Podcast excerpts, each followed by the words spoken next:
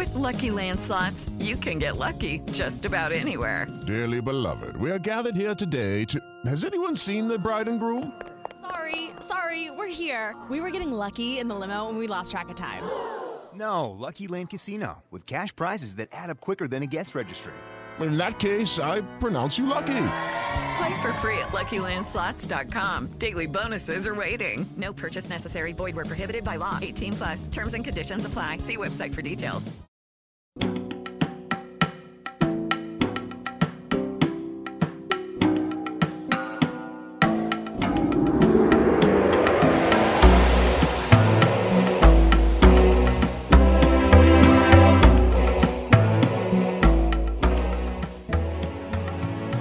The Egyptian History Podcast, Episode 24 Lamentations.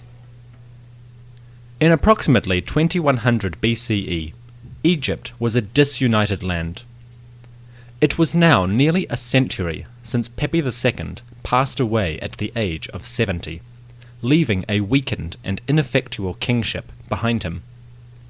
His successor, Merenre II, lived for just one year before succumbing to old age. What followed was a succession crisis, a series of short lived rulers, most likely children of Pepi II, who took the throne for brief periods before dying themselves. In the many years which have passed since Pepi II's death, two more dynasties have passed, numbers 7 and 8. These two dynasties are so ephemeral that most of the kings are simply names on a list. They achieved little of lasting impact, although a few did manage to promulgate decrees for the protection of temples. And at least one, Kakare Ibi, managed to build a very small pyramid at South Saqqara, with many pyramid texts accompanying his burial. But these were small, fleeting achievements in the larger narrative. By 2100, those two dynasties had disappeared, and the kingdom of the Nile Valley was now disunited. Small principalities were dotted up and down the river, ruled by local elite families who acted pretty much autonomously. On the surface, these regional governors were still, in theory, servants of the king. They referred to him as their lord, and suggested that all beneficial things originated with the ruler. But this was simply lip service. While a king, in theory, ruled the whole kingdom, his authority did not extend very far beyond the capital at Memphis. Each province was now essentially independent, ruled by a family who oversaw and administered to their communities and their farmland. This political decentralization was probably not immediately devastating in terms of warfare or economic depression, but it was a severe blow to the whole concept of kingship as an eternal and all pervasive institution.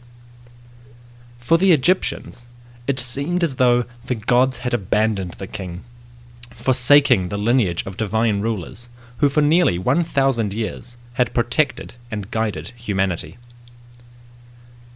This mindset and state of depression is conveyed to us through a later text copied during the New Kingdom. The text is called the Lamentations of Ipuwer. Now, scholars still debate the exact origin of the Lamentations, with many favoring a composition around the late 12th dynasty. Whether it refers to the first intermediate period at all is also a matter of controversy.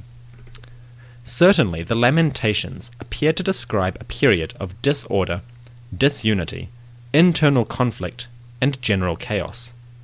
For some, this sounds quite a lot like the First Intermediate period.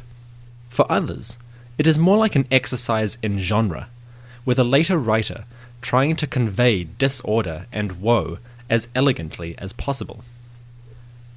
I tend to think that the Lamentations don't describe the first intermediate period literally, but I do treat them in a conceptual sense. I think Ipuwer conveys notions that might be connected with this period. The situation that he describes is certainly exaggerated for effect, and it probably doesn't provide a true historical record. But we can still use it to discuss many ideas about the period, particularly in the sense of how the Egyptians viewed it.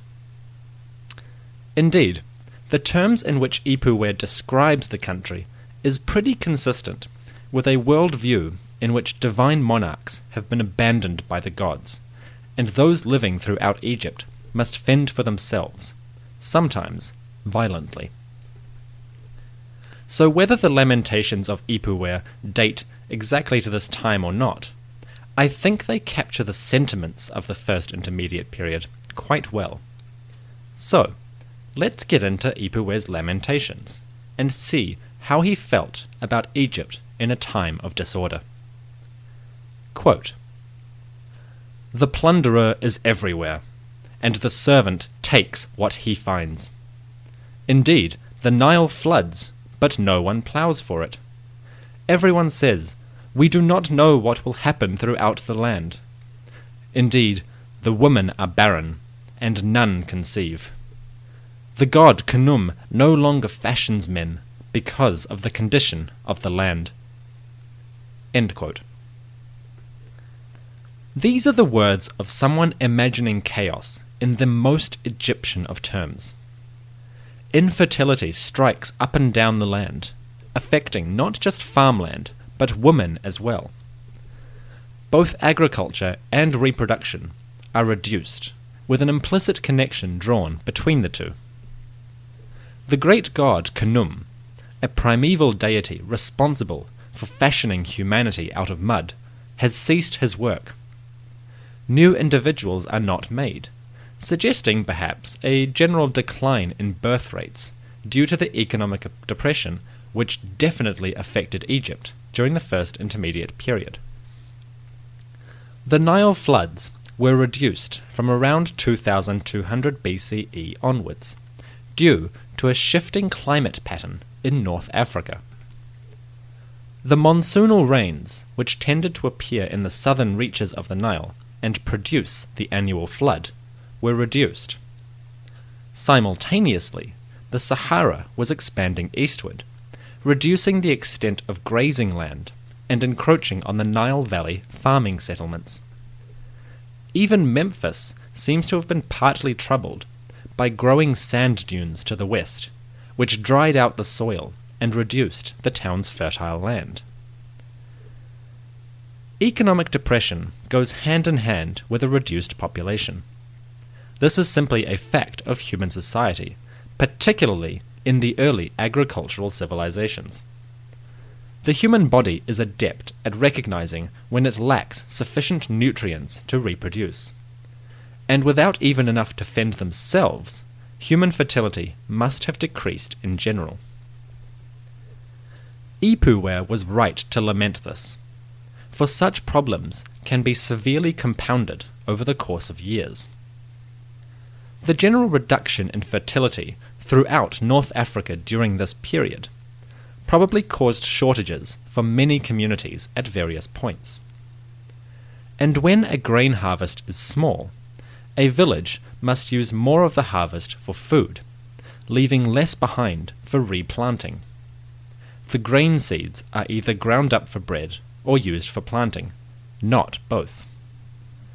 In this way, even just two years of bad harvest could cause a decade or more of shortages, as communities must slowly rebuild their supplies of seeds, while still keeping enough just to feed themselves. If we remember back to the reign of Unas in episode 16, you may recall that within the pyramid causeway of this king several figures of starving Bedouin were carved.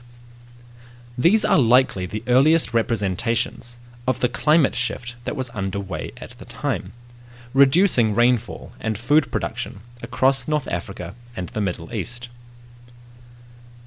So by the time the Egyptians of 2100 BCE were dealing with these issues, the problem had been slowly but surely building into general infertility. Ipuwer's recollections on this, affecting both agriculture and humanity, were probably not far from the historical reality of the First Intermediate Period. Quote, the desert is throughout the land, and the provinces are laid waste, and barbarians from abroad have come to Egypt. There are no Egyptians anywhere. Indeed, the builders of pyramids are now cultivators, and those who were in the sacred barge are now tied to it. None indeed shall sail northward to Byblos today. This passage is not quite literal, but is rather a more metaphorical complaint. Ipuwer's point is essentially Egyptians today are not what they used to be.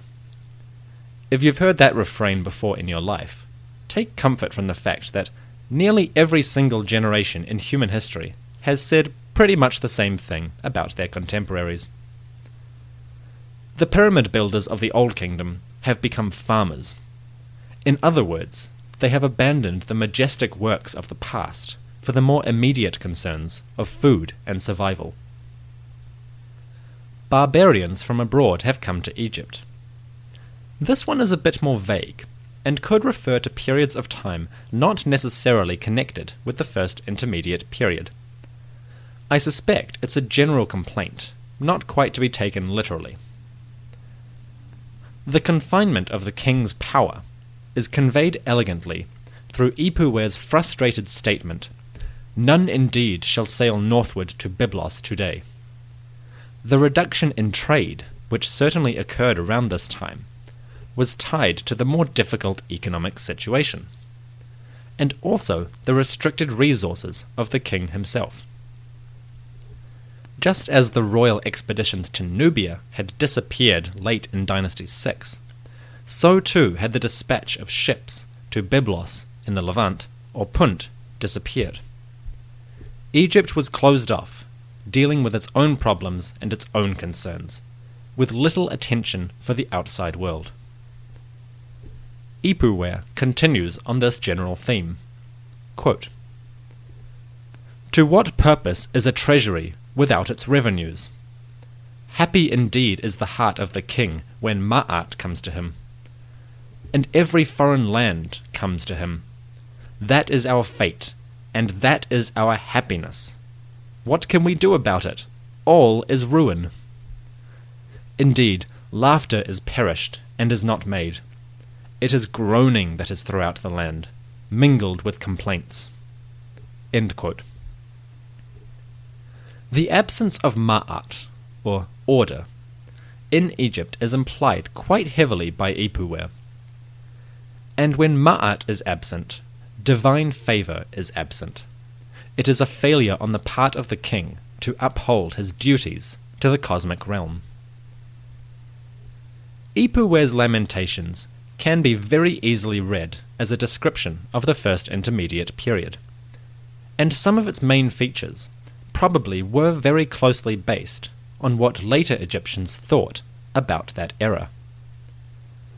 It can also be read as a textbook on depression, a sort of encyclopedia of things Egyptians would consider unpleasant and horrendous. General woe throughout the land is conveyed, with melodramatic thoughts pervading the populace. Quote, Hair has fallen out for everybody, and the man of rank can no longer be distinguished from he who is nobody. Indeed, the great and the small say, I wish I might die. Little children say, He should not have caused me to live. Indeed, the children of princes are dashed against the walls, and the children of the neck, i.e., infants, are laid out on the high ground, in other words, buried. Ugh, spare me the melodrama. The idea of such all pervasive woe throughout the kingdom is certainly, as far as we can tell, not a genuine reflection of the first intermediate period. Indeed, while there was a disturbing lack of central authority, which would have been a concern for a great many people, the first intermediate period shows plenty of evidence of life pretty much carrying on as before. This is one of the most frustrating things about writing history, at all periods. We talk about great shifts in societies, or calamitous breaks in continuity, and sometimes these are valid. The destruction of cities or plagues can render huge shifts in the community affected by such disasters. Kings and dynasties can be violently overthrown, and whole empires can be torn apart by war or internal division. But in the vast majority of cases, we are talking about changes and disruptions which really only affected a small group of wealthy families. Now, that's a generalization, and of course, warfare affects all who partake in it, whether it's the peasant foot soldier or the elite general. But a time like the First Intermediate Period, and similar periods in human history, are really disruptions for a very small group. The rest of the society kind of just carry on day to day as best as they can. A scribe like Ipuwer, who was literate, wealthy, and certainly of high social status, may consider the collapse of a royal hierarchy totally horrendous to good sensibilities. But do you think a farmer living at Elephantine, way down in the south of the country, really gives a damn about what happens to the north in Memphis? I'd be surprised if he did care, beyond the most casual curiosity, or at least concern that the gods might not be venerated properly. At the end of the day, that farmer has crops to care for, and on the way home he might make a small offering to the gods for the protection of his family and livelihood. The struggles of the powerful are distant and of little true consequence. This, at least, is the situation for the majority of the Nile population. Their concerns were immediate, probably focused on maintaining the fields and producing whatever goods they needed to survive. Ipuwer's lamentations are those of a small group, remembering a time when they lacked central protection and direction. This is not to say the first intermediate period was not violent, and we will see in the next two episodes that Egypt was torn in two by warring factions struggling for supremacy. But for many, life in the first hundred years after the death of Pepi II probably continued in the same rhythm it always had. The harvests were smaller, and the presence of royal administration had declined considerably. But beyond this, the pattern pretty much continued as it had for thousands of years. The farmer collected his harvest, gave a portion of it to the local prince, and continued about his business. That prince, or Kheri Tep Aya, great chief, of each region now acted for his own community, rather than for the king. Pretty soon this would lead to competition and warfare, such as when the great chief Ankh Tifi expanded his dominion in Upper Egypt, conquering towns and generally raising hell against the local powers. We will meet him in episode 25. Hello, it is Ryan, and I was on a flight the other day playing one of my favorite social spin slot games on chumbacasino.com. I looked over the person sitting next to me, and you know what they were doing? They were also playing Chumba Casino. Coincidence? I think not. Everybody's loving having fun with it. Chumba Casino is home to hundreds of casino style games that you can play for free anytime, anywhere, even at 30,000 feet. So sign up now at chumbacasino.com to claim your free welcome bonus. That's chumbacasino.com and live the Chumba life. No purchase necessary. VGW Group. Void were prohibited by law. See terms and conditions. 18 plus. The local princes, these Kheri Tep, were powerful men in their own right, each commanding a large amount of land and extracting revenue from it.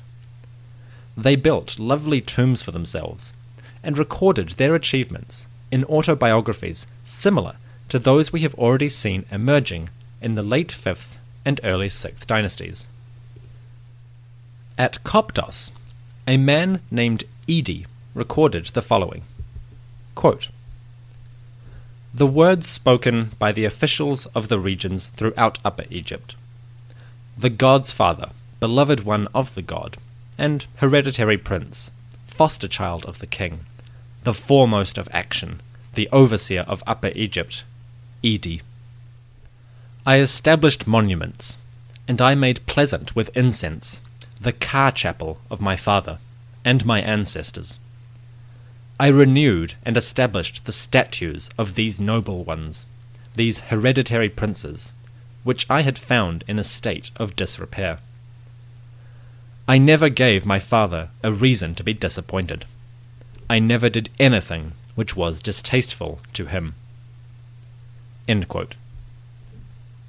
You'll notice that Idi makes a couple of references to the king, and portrays his role as one tied to the royal administration. To some extent, this might still have been valid, given that he held the title of Overseer of Upper Egypt. The tomb of Idi dates from the late 8th dynasty, before Egypt was really divided between warring factions. Idi, then, is probably one of the last generation of noblemen to serve under a king who could at least pretend to have authority over the whole of the Nile Valley. But it was a figurehead position. Idi's social status was great, but his actual authority was probably not immense. He was wealthy, certainly wealthy enough to afford a lovely tomb, but this was a period where one's social status did not match with the true extent of one's authority. Indeed, Idi's emphasis is on small achievements rather than large projects. He restored the family chapels of his ancestors and renewed their statues in order to preserve their souls, or ka, in the afterlife. Certainly his devotion to his family was strong, and he was justifiably proud of what he had done to look after their legacy. But unfortunately, Idi was of a dying generation, one that could claim to serve a single monarch.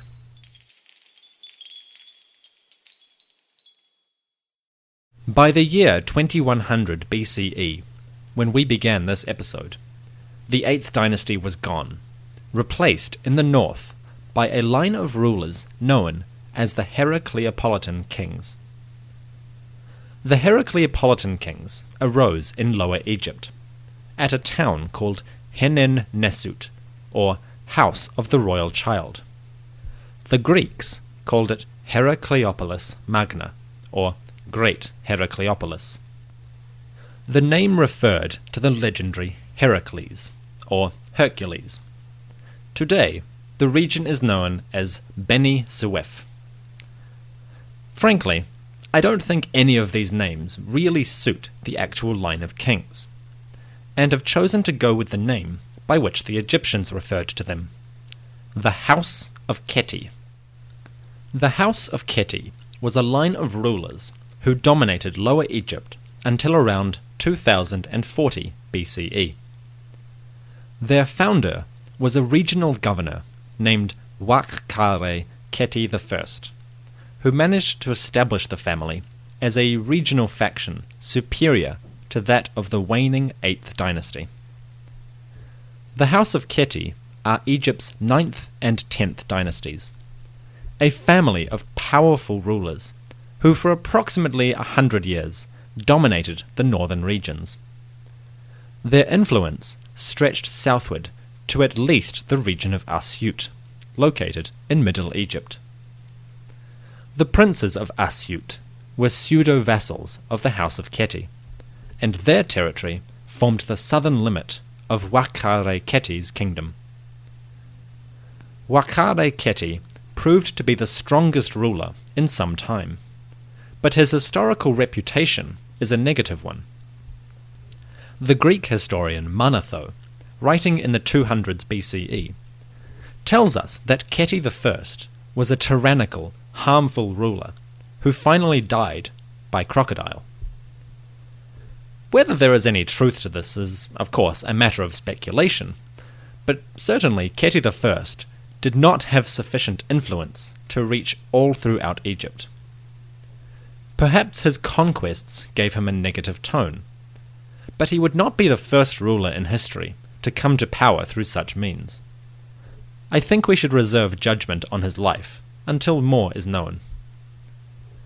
The kingdom that Wakare Keti and his descendants ruled over seems to have been slightly more fortunate than Upper Egypt, which suffered extensively from famine during this period. Around this general period, the Upper Egyptian official Ankh-Tifi recorded a testament to the aid he had given to people of his region. Food being scarce in many communities, he took up the charge of providing goods from his own provinces, as part of a general attempt to expand his principality and ensure popular goodwill. Quote, All of Upper Egypt was dying of hunger, and people were eating their children. But I did not allow anybody to die of hunger in this province. End quote. References to cannibalism may seem extreme, but it is possible that such instances occurred in communities which were particularly hard hit by famine. I'd take it with a grain of salt and suggest that Ankh Tifi was exaggerating the situation to make himself appear more magnificent. But it's certainly possible it did happen, especially if famine was as widespread as many texts seem to hint. Ankh Tifi was not the only official of this period to record such contributions to his community. Many others did the same. The way they were able to do this was connected with an increased emphasis on storage in some Upper Egyptian towns. At Abydos, large granaries have been discovered attached to the houses of elite families. Their capacity is huge enough to feed several families at once, and those who owned such dwellings were likely the economic centre of the community. These granaries make it difficult to determine whether the economic difficulties which occurred in the south were widespread throughout the whole country. Such large granaries were made to be filled, and it is possible that these buildings were constructed either in anticipation of a return to prosperity, or to hold the produce of several different communities at once. Abydos itself was a prominent community during the First Intermediate Period, and naturally that attracted threats.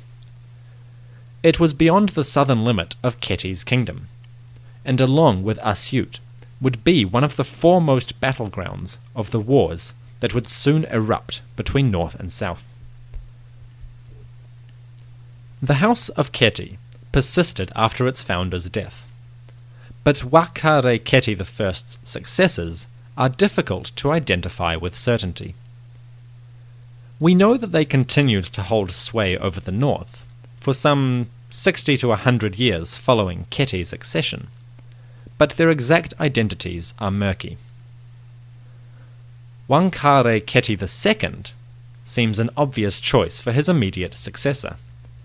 But again, little is known of this man, or his true relationship to Keti I. In general, the House of Keti was on the ascent around 2100 BCE.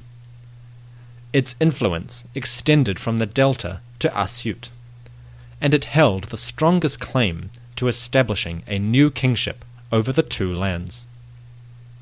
Naturally, it was only a matter of time before someone decided to challenge that.